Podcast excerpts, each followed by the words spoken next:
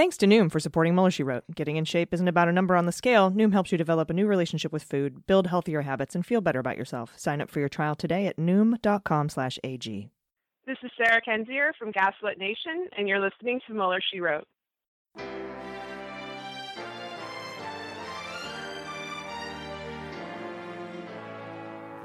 So, to be clear, Mr. Trump has no financial relationships with any Russian oligarchs. That, that's what he said. I, I, that's what I said. That's obviously what the, our position is. I'm not aware of um, any of those activities. I have been called a surrogate at a time or two in that campaign, and I didn't have not have communications with the Russians. What do I have to get involved with Putin for? I have nothing to do with Putin. I've never spoken to him. I don't know anything about him other than he will respect me. Russia, if you're listening, I hope you're able to find the 30,000 emails that are missing. So, it is political. You're a communist. No, Mr. Green. Communism is just a red herring. Like all members of the oldest profession, I'm a capitalist. Hello and welcome to Mueller, She Wrote. I'm your host, AG, and joining me today remotely is Jordan Coburn. Jordan, how are you? Hey, I'm good. Yes, doing okay. Happy Happy Easter. Yeah, happy Bunny Day. You were a Jesus person at one point in your life. I was raised Catholic. Yes. Does it bring back any memories? Mm, no, um, other than everything being closed, but you know, everything's already closed. That's true. It's very true, isn't it? and uh, we avoided church anyway, so it's the same. It's pretty much the same. Nice. Of course, there's no ham. There's no ham this time. Ah, blast. That's okay. Not really in a ham mood. It's too Yeah. salty. I um I miss we used to go to like these crazy mega churches in Vegas on Easter as a family. It'd be like the one time a year Mm. that we'd go, you know? And I think I've mentioned this before, but it's like a full in Las Vegas, it's like a full blown Cirque du Soleil production on Easter. Holy shit. Yeah. Really? Yeah. Freaking like Jesus is like hooked up to carabiners just flying through the air. like the boy who wouldn't grow up. he only made it to 33, so that checks. Yeah. Uh, holy majoli, that's crazy. Um, well, we have a big show today. I'll, later on, I'll be talking to Renato Mariotti from the On Topic podcast, former federal prosecutor, about a few things Attorney General Bill Barr said this week that are pretty shocking. Uh, and uh, later on in Hot Notes, I'm going to be talking about hydroxychloroquine and how it's being pushed by uh, by the Ukraine clown posse, and how essential consulting could be involved. It's fucking essential. And uh, Jordan, you have a story about the revolving door that is the White House press secretary position. Um, but before we jump into the news, we do have some corrections. So let's do that. It's a mistake. It's hard for me to say I'm sorry. Oh, I made a mistake. All right, so from Paul, uh, he says, You are all the best. This is not a correction. Psych. Uh, I just wanted to say Jordan made me laugh out loud again multiple time during, dur- times during Friday's episode. Thanks uh, Thursday night for subscribers. I love Jordan's sense of humor and spontaneous riffing. The best of all. She always makes me laugh, and it's making quarantine so much better for me. Thank you, AG, Mandy, and Jordan, for all you do. I'm happy to be a subscriber and support your efforts. Keep up the good work. I love you. Oh God, that's Just so a, nice. A nice note. I know. Thanks, Paul. Yes, thank you. Thank you for including that. That makes me happy. Yeah, it wasn't really a correction at all. Just Yeah. keep up your funniness. This would be a great point for me to riff and say something funny, but here we are. I'm just gonna have to chalk it up to a lost opportunity. That's not not how comedy works. um, uh, from Christina, thanks all. Uh, thank you all for MSW and DB, my go-to podcasts. Longtime listener and patron, you've provided laughter and sanity checks to me in New Zealand, which is appreciated. By the way, the pronunciation of our prime minister's name is Jacinda Ardern. Emphasis on the sin and the dern. Love the chemistry between you. Keep it up. Sweet. Thank you. Awesome. Yes. All right, now I know. Yeah. I was wondering how to pronounce that. A CERN. Mm-hmm. Uh, from Zachary, I love the good news segments. AG posted that Stephanie Grisham left press secretary role to possibly head to Fox News, Grisham is actually returning to serve the First Lady, this time as Melania's chief of staff. Why is this significant? Grisham gets a paycheck. Grisham is less likely to end up cooperating with any investigations if she's currently employed by the White House and has access to White House lawyers. By the way, Figliuzzi's interview was on point. Thank you. Yes, it was. He's a man. He's a man. He's a man. He's the man. What the fuck? of course it was on point. He's a man. My lady brain just uh, doesn't keep up. Yeah, that goes from uh, Uh, praise to outing someone real quick. How you phrased it. I know. Oops. Uh, correction for next week, I guess. from, uh, from Stephen. You are all lights in the darkness. More context than correction. The 1918 flu was not the worst pan- pandemic of all time. Numbers are shaky, but the Black Death of the 1300s killed more people. Yes, it did. Uh, estimates for the Black Plague's first wave uh, are usually 100 plus million versus 30 to 60 million for the 1918 flu. Then there was smallpox and other pandemics that ravaged Native Americans in the 1500s. We also know Mexico, Central America dropped from 25 million to only a few million over the century. Uh, any particular outbreak was less uh, was likely less deadly than um, the 1918 flu, but way more deadly in total. Also, I want, or I was so glad Jordan got moved to the good news block occasionally. She was sounding very sad during the COVID updates all the time. Good managing your people, AG, from a fellow manager of wonderful people. Oh, God. I swear you can put me back in, coach. Thanks. you're you're benched for sad news for a while. Uh, from Mark, so glad you're continuing to put the podcast out. It is one of the best. More of a clarification when chatting with Andrew Torrez about the PPP program, a comment was made about not being able to go to any bank to apply for the loans. I work for a small community bank and we've received hundreds of applications over the course of the last few days. Uh, because it is a streamlined process with limited documentation, by being required to go to the bank where you have your relationship, it helps prevent fraudulent activity. We know their history, thus can confirm the application data. Keep up the great and much needed work. I'll keep supporting you. Thank you, Mark. Thank you for that. Nice. Uh, from Donna. I'm so grateful that you and your crew are immersing yourselves into the daily news uh, consistently to bring it to us and help us make sense of it. In the April 2nd episode, you indicated that face masks were only for protecting others. Dr. Price of the uh, Weill Cornell Medical Center in New York City tells us that the most infectious of the coronavirus, um, uh, most infections of the coronavirus are transmissions from hand to face. If you wear a mask, any mask, it will keep you from touching your face while you're in public. So it's good for protecting yourself as well. That's a good idea. Yeah, that it's a, and a good point too. She says, "Please take time out for yourselves. Skip a day or two if you need to. We'll survive." Thank you, thank you, uh, Donna. I don't know if I'll survive if I skip a day though. I, I, I, I have to get on. I have to get on the mic and talk about this stuff, or I'll go bananas. So, anyway, uh, those are corrections. So, yay! And and if you have any, head to muellershewrote.com, click contact, select corrections, and build us a compliment sandwich. We'll get it right eventually. And now, uh, let's hit the headlines with just the facts. All right, everybody. Uh, the Alaska primary happened, in case you missed it, all by mail. Uh, and with 100% of districts reporting, Biden has won Alaska 55 to 45 over Senator Sanders. Uh, Bernie Sanders suspended his campaign this week, but will remain on the state ballots, the remaining state ballots, to collect delegates as leverage over the party platform during the convention. And as we know, Wisconsin voted this week in person, despite Governor Evers' efforts to postpone the election.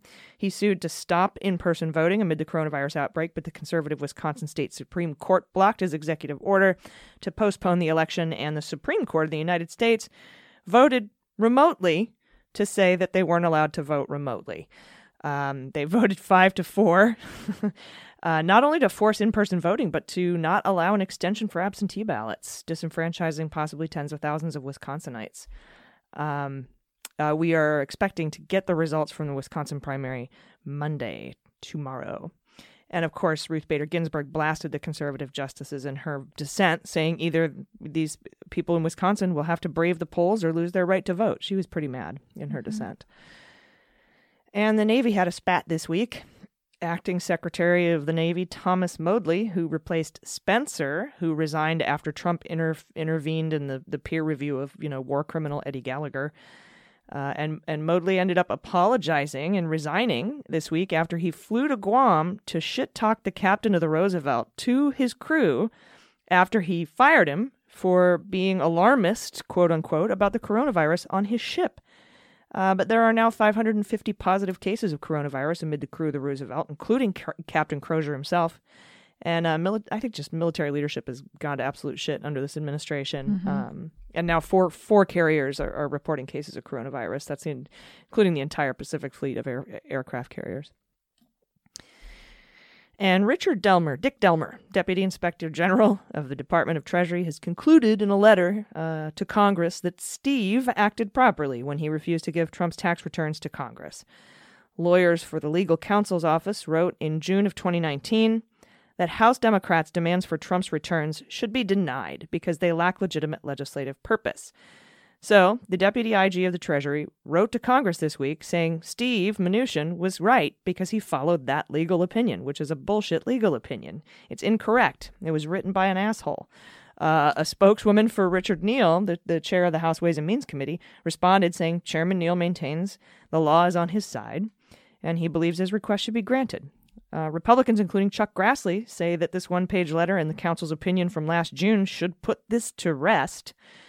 Even though the law clearly states no legislative purpose is needed to obtain the tax returns, uh, and even that, even then, Richie Neal gave a legislative purpose anyhow, saying they needed to review the presidential tax audit program.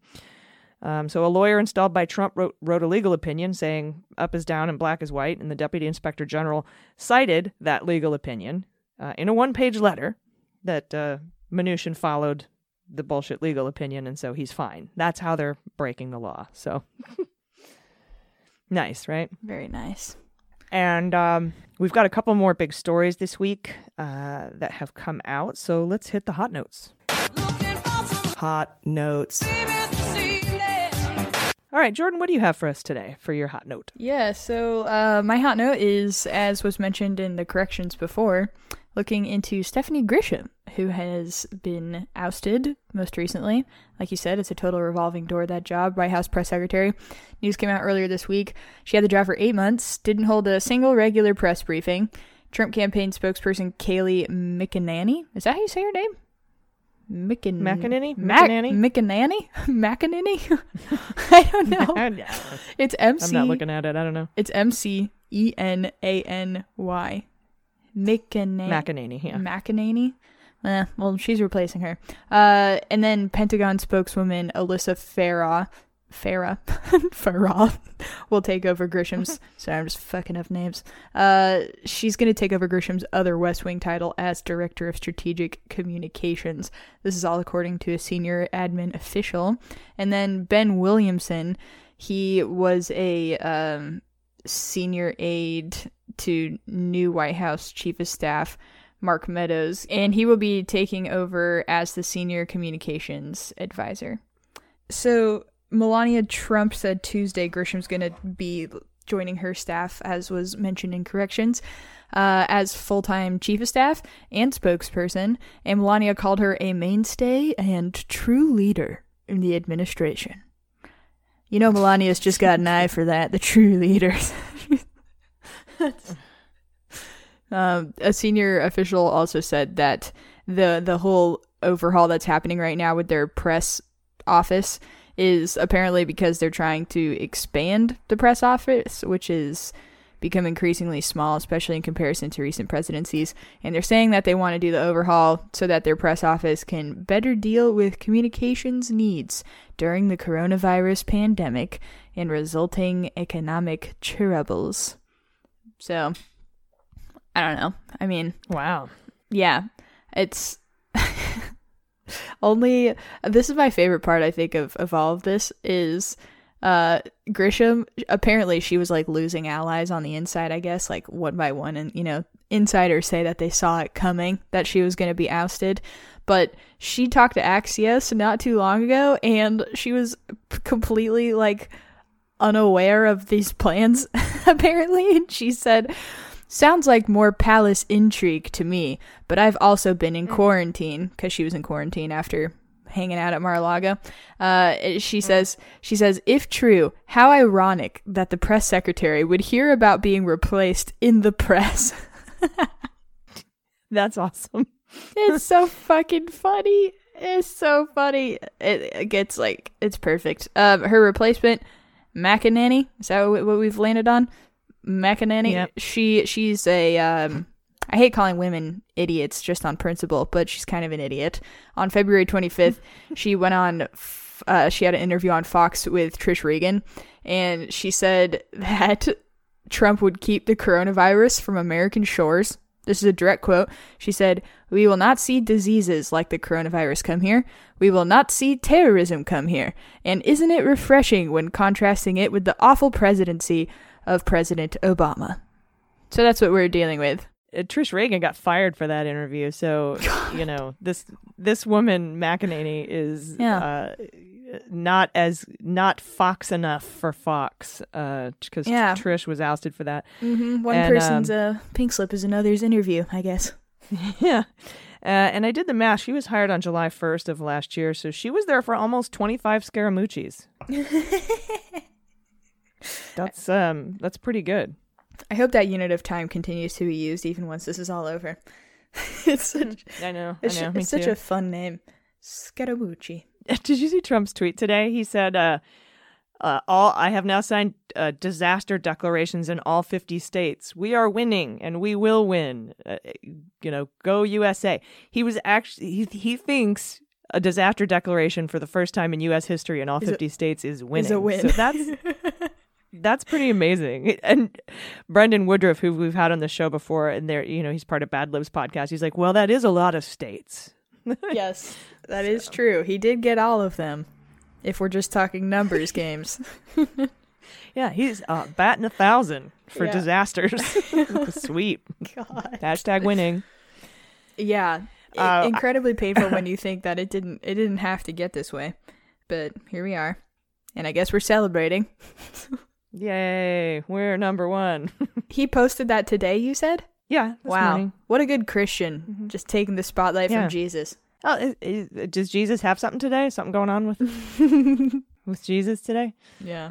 Somebody somebody showed him coming out of his tomb, and it says if he sees a shadow, it's six more weeks of quarantine. Oh god. That's totally blasphemous. Yes, that's okay. I think by this point people know we're not devout. But like lightning didn't strike me. Yeah, yeah, that's true. Yeah, Who knows? Everything's up in the air at this point. Okay.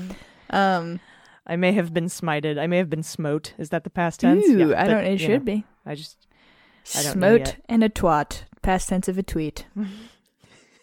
I had twat. You were, s- I was smote. Yeah, I, I twatted a smote. I twatted and then I was smote. Oh, good times. Yes. Uh, I have a throwback for today's hot note. Ooh. So, um, we talked about this during the week during the Daily Beans, but remember Essential Consulting, Michael Cohen's slush fund that peddled access and, and curried favor with Trump by selling consultancy for like major dollars? Yes. Sadly, I'll never Um, forget. We, yep. Somebody made us a little logo. We we we said that the the slogan was you know essential consulting. It's fucking essential. Mhm. Uh, and that you know I, I don't think we ever made shirts, but it was a thing. And you know Russians put about a half a million in there. Um, uh, you know, Intrater and and Vekselberg, those guys. Uh, AT&T paid Cohen because they had an upcoming merger they didn't want any antitrust issues with, so that was a way to just sort of grease grease Trump was to put a bunch of money into into essential essential consulting. There was a South Korean aerospace company that tried to buy Trump's favor by donating to Michael Cohen's little thing, and of course a pharmaceutical company called Novartis. And it just so happens Novartis is one of several drug companies that manufacture uh, hydroxychloroquine, which is an anti-malarial drug that Trump and others, including Giuliani and John Solomon of the Ukraine clown posse, are pushing really hard despite a total lack of testing uh, on patients with COVID 19. But Marcy Wheeler has an interesting theory. Uh, she says she had to think long and hard about how this group could profit off of an old cheap drug, right? Because this is a, a generic now. It's it's cheap. They were donating a bunch of it. Uh, but here's the deal. So she posits that this scam isn't about making money, but instead It's about serving Trump's need to stay in office so he can live beyond the statute of limitations for his multiple federal crimes. Hmm. She says, you know, studies are showing that uh, hydroxychloroquine is like a 50 50 crapshoot, um, that critically ill patients receiving the drug, drug will recover. Uh, so Trump picks a drug with ambiguous success and few side effects, and he ends up with just enough people recovering who may have recovered anyhow and not because of the drug. And as Marcy said, the other half are dead or disabled, so they can't speak out. And the survivors are paraded as products of Trump's genius, and bam, he wins a second term. Um, and that could be uh, a reason why Trump Jr., Solomon, Giuliani, and Charlie Kirk are all pushing this drug. Of course, now there are major heart complications. One study in France uh, shows those who had COVID and took the drug, 43 of them had heart problems. But uh, Trump did meet with CEOs of Novartis, Bayer, and, and Mylan at, at Davos when he was there, and whatever the real reason is, uh, it was most certainly discussed in those meetings. So, but that's an interesting theory. Mm-hmm. It's like a just a way to get him reelected. Yeah, she does such good pieces consistently. Yeah, I, I, I absolutely. If you if you don't follow Marcy Wheeler and her blog, uh, Empty Wheel, you you definitely need to do that. She's got just some really great theories and uh, and uh, we I I feel like we tend to think along the same lines too. So you Yeah. should check her out. At first, I was going to say it's amazing to me that he even finds the time to concoct these sort of plans that will somehow try, you know, benefit him in the future amidst all of this chaos. But then it's like, oh no, this is the exact perfect time for him to do that. That that's why Mhm. he's doing that right now. This is like, this is, in a sense, if he can pull this off in ways that he benefits from and all of his friends benefit from, it's like almost best case scenario for him. Outside of the fact that the entire economy is tanking, that's that's just a- yeah, best case scenario for him would have been him listening to the professionals ahead of time and putting in mitigation strategies like social distancing uh, earlier than he did. Yeah, I, But- if he even cared about getting reelected, though, you know, because now it's like, in the context of us knowing that he didn't even really want to be president in the first place, now I wouldn't be surprised if he's just shifting his mindset to how he can come out of this personally on top, and that's about it, and kind of like fuck everybody else. Yeah, it, whether he wants to be president for the next four years or not, he has to be, or he's imminently prosecutable. Yeah. Is there any sort of like, yeah, yeah, I don't know. He should just, he should just run. He should just take his money and run. I wouldn't care. just go. Just disappear. Just desert. Yeah. I would, I would have zero problems Yeah, with that. good. Find some, find a bone spur doctor, just a storefront to say that you have bone spurs and you can't be president anymore, and then go live in Russia. Yeah, he's like, well, so your daily activities involve sitting on your ass watching videos of cute cats. Well, I'm no longer able to fulfill my duties, regardless. I will resign effective immediately. Oh, cool. All right, bye. All right, well, uh, we'll be right back with former federal prosecutor Renato Mariotti on the other side of this break, so stick around. We'll be right back. Hey everybody, it's AG, and this episode of Mueller She Wrote is brought to you by Noom. Finding the best way to achieve your health goals is hard, especially if you want to make lifestyle changes that last. Thankfully, Noom gives you the expert coaching and community support you need to make sustainable progress on your goals. Whether you're trying to lose weight or get fit for good, Noom is there to help you get there. Personally, uh, when I joined about a year and a half ago, I wanted to focus on getting more energy and feeling more confident. Uh, and I love that Noom adjusts to my lifestyle and it helped me understand the psychology uh, of better decision making through features like tracking your steps and recommending healthy recipes and logging your food. You can log blood, uh, blood glucose levels and your workouts and your meal plans and more with Noom's uh, intuitive color grading system, which is really awesome. Uh, Noom seamlessly integrates it into your life and, and it makes it easy to keep track of what you eat and learn about your eating patterns to help you make better choices. With Noom, they stress moderation over restrictions. No food is good, bad, or off limits, and if you get off track, there's no guilt or shaming, just tips to help you get back on track tomorrow. And we all are strapped for time, but Noom is easy. It only takes about 10 minutes a day. So join the Noom community, where you'll be paired up with a, vi- a virtual health coach and can chat with your goal specialist and Noom community to get and give help to people with similar similar goals. You can read up on community Noom blog to empower yourself to make your health goals even more attainable. So check out some of Noom's testimonials. Uh, this one's from Amanda, who says, "quote It made me confident that I can not only maintain this weight and this new, more satisfying relationship with food, but I can set and achieve other goals as well." So declassify the secrets to a sustainable lifestyle change at noom.com/ag. You can even get started with a free trial when you sign up today at noom.com/ag. That's noom n o o m dot com slash ag to sign up for a free trial. Hey, everybody, welcome back. Joining me today is former federal prosecutor and host of an amazing podcast called the On Topic Podcast. It's Renato Mariotti. Renato, thanks for being with us today. Absolutely. Thanks for uh, having me on. Yeah, I hope you're holding up okay over there. I hope you had a a great a great or you're having a great holiday weekend. Yeah, I've been uh, I've been uh, celebrating Easter with my mom uh, uh, over FaceTime, and then we've had a couple of seders that I've been a part of. It's it's definitely different when things are over Zoom, but uh, I think that's something we're all going through right now. Yep, just adapting. Indeed. Yeah. So the reason I wanted to speak with you today uh, has not a lot to do with Easter, but uh, or, or Passover, but um, I wanted to speak with you today because of a recent recent statements made by Attorney General Bill Barr. In one statement, he endorsed um, and defended the firing of Inspector General Atkinson, that's the intelligence community inspector general who turned over the Ukraine whistleblower complaint. And he also made statements about the Russia investigation in this statement and on Fox News, and, and it's it's kind of stunning what he's what he's been saying. So, first, let's talk about Barr's incorrect account of what happened with Atkinson. Barr says Atkinson misinterpreted the whistleblower law and failed to follow his instructions not to tell Congress without executive branch review. But that's not really true, is it? No, it isn't. So, uh, first of all, uh, Atkinson, and it's worth noting, he was a Trump appointee, somebody who was a career public servant, uh, not a partisan person at all. Um, and and just to be clear, he not only turned over this material to Congress, but of course he I think played an important role in trying to uh, publicly state that we needed to protect the identity of the whistleblower, something that uh, Trump was trying to undermine. But in this issue, the, the issue is that if this was an appropriate whistleblower complaint, it had to be disclosed uh, to Congress. And but uh, the the interpreter of whether or not this, you know, the interpreter of the law as to this issue is uh, an, a small part of the Justice Department called the Office of Legal Counsel. And the Office of Legal Counsel are essentially like the lawyers' lawyers within uh, the Justice Department. Many of us know them, or many of you guys know them because they issued that opinion saying that a uh, sitting president can't be indicted.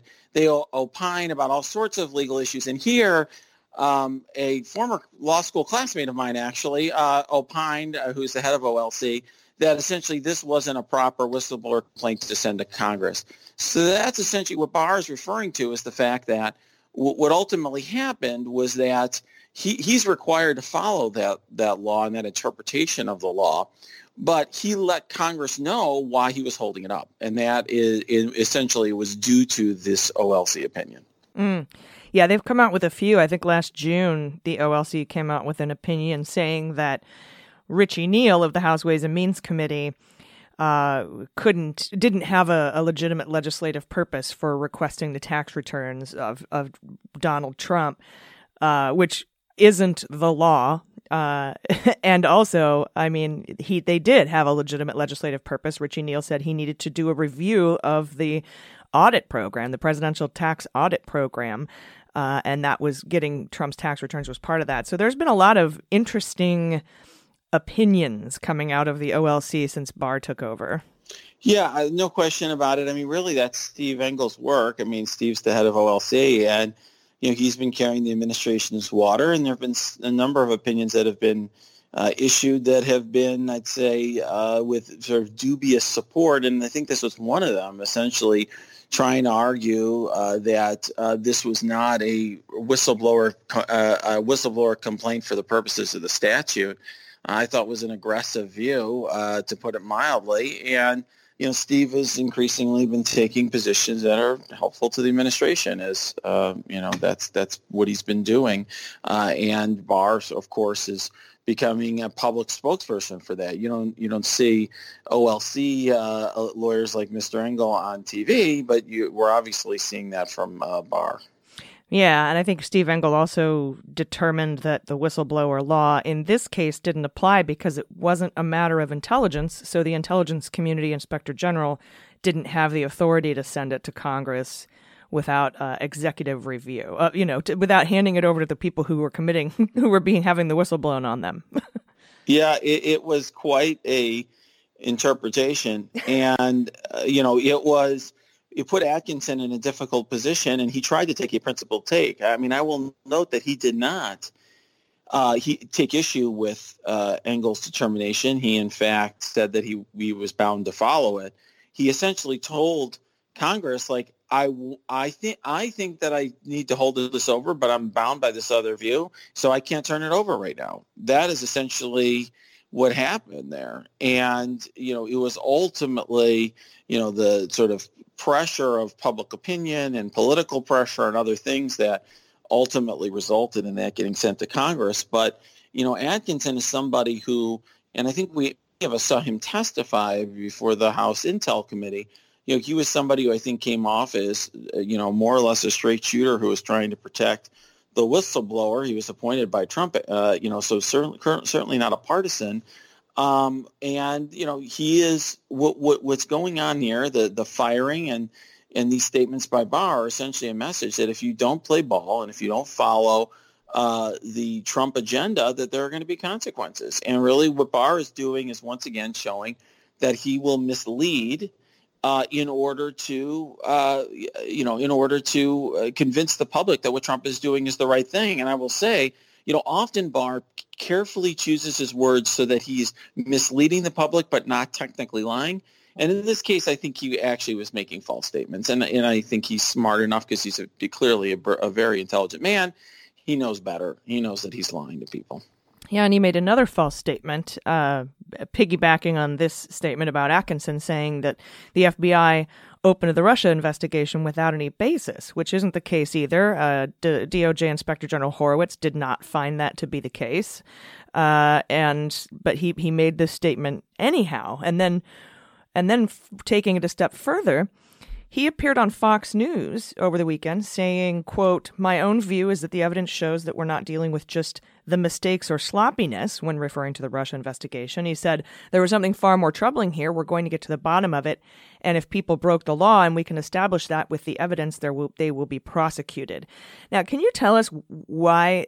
I mean, a lot of people aren't really reacting, I think, as fervently against this statement as, as they should be. Why is this a stunning statement for an attorney general to make?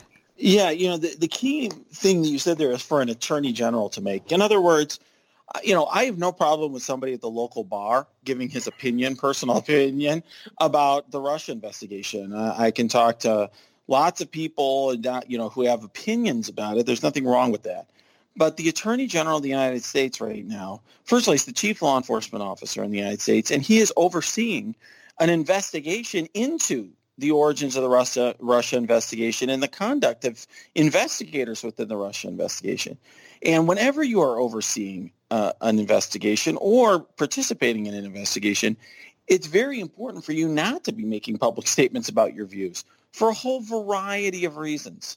Um, one of which is that the, in an ongoing investigation, the evidence is going to continue to evolve and you're going to gain new evidence and your views are going to change. Another important reason, and perhaps I'd say certainly more important, is that you know, in this country we have the presumption of innocence. People innocent until they're proven guilty, and we don't in this country we don't uh, prejudice the jury pool. Uh, we don't prejudice the public against individuals until or unless there there is sufficient evidence to publicly accuse them, uh, and and ultimately, you know, the government is going to have to back that up with proof beyond a reasonable doubt. That's how this country works. And when so when the Attorney General of the United States goes on a national broad, uh, national uh, cable news network and says, "Well, my opinion is that there's no basis here. My opinion is that this is very troubling." What he's suggesting is that his bias or his own personal views play a role in that investigation. And I, you know, if there are any criminal uh, cases that emerge from this, they will those defendants will undoubtedly use that uh, you know, those statements to argue that the jury pool's been tainted, that they need some relief from that. And I will also say, here's a prediction, uh, because I, uh, I I think that Barr is a very clever, tactical guy who seems to be very artful at what he's doing. I predict that there's not going to be very numerous criminal charges coming out of the Durham investigation. What I suspect is that if there were very serious criminal charges, Barr would be mum and let them speak for themselves and then comment after the fact. Mm. But he's we he, but he know and he would know that commenting in this way and at this time would prejudice that. But I suspect that this is him getting out of out in front and and giving his own opinions to signal what the view should be uh, when there's going to be very little in terms of actual criminal charges coming out of this. Yeah, that's really an interesting uh, thought point there. Because we know that the the whole reason Mueller didn't do what everyone wanted him to do and call Trump a criminal was because he didn't want to taint future prosecutions of Trump uh, because you know he constitutionally Trump can't be indicted, so he doesn't have a way to defend himself in a court of law, at least as long as he's president. So yeah, I would I would assume that Barr making these kinds of statements, if any criminal. Uh, charges come out of this investigation by Durham, like you said, if if if they are even any, if there are even any there, then they they would have a very good chance to dismiss this case, maybe even on appeal, because of those public statements. Yeah, I think you know uh, what would happen if there was such a a, a prosecution if you know whomever, whether it's Comey or McCabe or whoever the you know Barr in his mind would want uh, or would like to have charged. If they were charged, I think one of the early motions would be, I've been completely prejudiced, not just by the President of the United States and the Attorney General up till now, but by the Attorney General's statements throughout this investigation calling into question whether the investigation was conducted in a fair way. And I imagine not only would they be making motions to um, have some, you know, relief in terms of jury selection and jury pool, but then I think a trial, all of these statements would be part of the trial. I mean, I, if I was defending that case, if I was representing one of these individuals, that would be a centerpiece of the trial. That it was already, it's just a witch hunt. It's already been predetermined and so on. I will say that, you know, for people who are listening, the buy the book way to do this is the way Robert Mueller did. When, for years, we were trying to figure out what that guy was doing, and he was completely silent. There was one time he, he issued like a very short statement that a particular report was not accurate uh, about Cohen, I think. And he that was like a big deal because he said one thing, and it was hmm. merely commenting on the accuracy of a press account but he said basically nothing the whole way through. And as you pointed out, AG, he took a very cautious approach in terms of making any conclusions at the end hmm. of the investigation. For a, for someone ordinarily, if a, if a prosecutor, if I had when I was investigating people, if I had made public statements about the people I was investigating in an investigation that was not yet completed, I'm, I think I'd be taken off the case and I would have disciplinary action taken against me. So for the attorney general to be acting like this and doing this, it's very disturbing. Yeah, you're right. I think it's just for show. And I mean, you know, many people, like Joyce Vance included, have said that he shouldn't even have oversight over the investigation into the Russia investigation because of his conflicts of interest, um, multiple conflicts of interest, including, you know, uh, Kirkland Ellis, et cetera, who represented Alfa Bank, blah, blah, blah uh, whose guy whose son-in-law Sam Patten was indicted in the case, etc. I mean, there's just a, a multitude. And that's just one example. There's a multitude, um, and I know she wrote a couple of opinion pieces. Joyce Vance did uh, for Time Magazine about why he shouldn't even be allowed ethically uh, to provide oversight in this case. Yeah, I will say I, I don't take as strong as, as strong or aggressive a view as that uh, towards this. I I think you, I don't think this is a mandatory recusal by Barr. I think, but I think he should. In other words, my view of it is I, I, don't think any of these things. If if Barr was a different person and had made different public statements or none, you know, if he was the Barr that some people, I always was skeptical. I was against his uh, um, his um, uh, confirmation from the beginning. But if pe- people who supported him, if he was a, a, a fair-minded type person, I don't think these things would necessarily be disqualifying, mm-hmm. but given his public statements and the distrust of many, rightfully, including a federal judge, mm-hmm. um, have uh, have had of his own statements, uh, I, I, he you know he's somebody who you could who, there could be a perception of bias and a perception of of unfairness in that process. So you wouldn't want, you know, he's somebody who should recuse, not absolutely mandatory, but he should be recusing. And then to me, these statements would would uh, make it so that you know that would be almost certain. You know, in other words, if this was anyone else, they would all they would certainly be taken off the case at this point, making public statements in the middle of an investigation, offering their personal opinions and anticipated conclusions. You know, federal prosecutors don't just give conclusions and opinions. You either indict somebody or you don't, and that's usually how that goes. So, you know, I, it's it's very very surprising, very disturbing. Yeah, but it's a very politicized and, and weaponized agency at the moment. So we we just we just got to vote. That's pretty much the the solution here, I think, uh, in November, Indeed. and and hopefully the the post office won't get shut down, and we can somehow vote by mail. If the if we you know if Trump reopens the country too early and we get some second wave of the coronavirus, we we're going to need to vote by mail. So Indeed. All right, well, thank you so much. Tell uh, tell our listeners where they can find your podcast. Absolutely. So just search for On Topic with Renato Mariotti uh, on anywhere where your to- where your podcasts are um, are uh, are uh, available, whether it's Apple Podcast, Stitcher, Google Play, wherever. And if you want to look at past episodes, look at all of our guests. OnTopicPodcast.com has all of our episodes, including our latest one with Andy Slavitt. Oh, Andy Slavitt, wonderful! I'm going to have to listen to that too. I, I absolutely love your podcast, and he's he's a great guest. Good get. So, All right, thank you. yeah, thank you so much. Uh, happy Easter, happy Passover, happy happy holidays. Thanks, AG. Have a good one.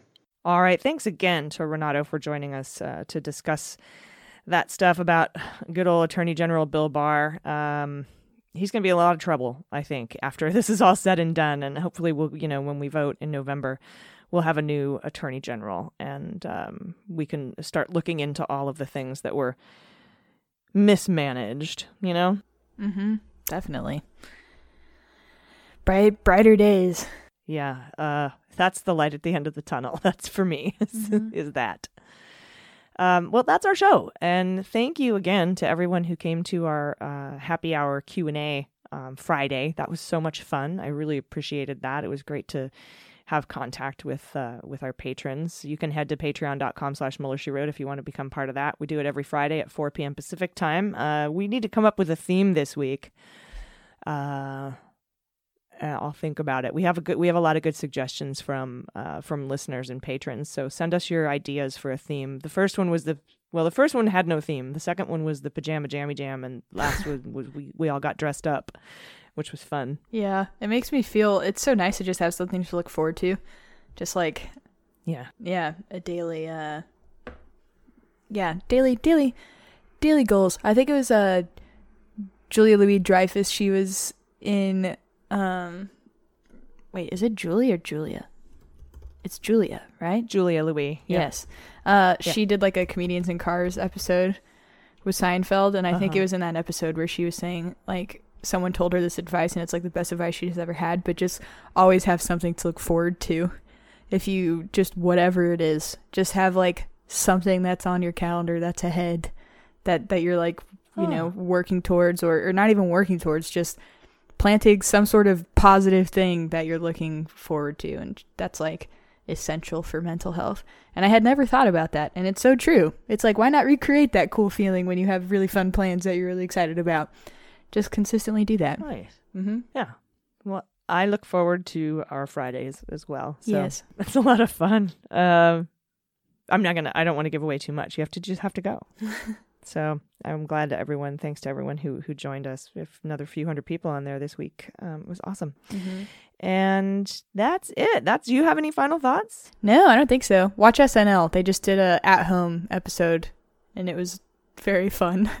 Yeah, that was my final thought too. That Oh. that was so cool. Yeah. What what they did for SNL. Um it was really really great. So check it out for for it's so funny. Kate McKinnon is a genius. Her R- RBG.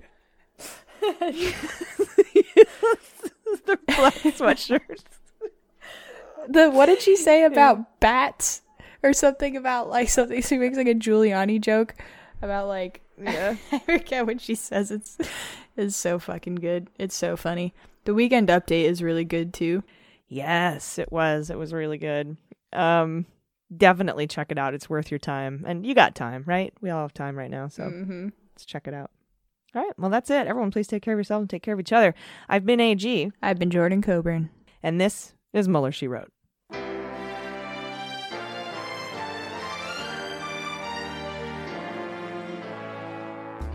Mueller She Wrote is executive produced and directed by AG and Jordan Coburn, with engineering and editing by Mackenzie Mazzell and Starburns Industries.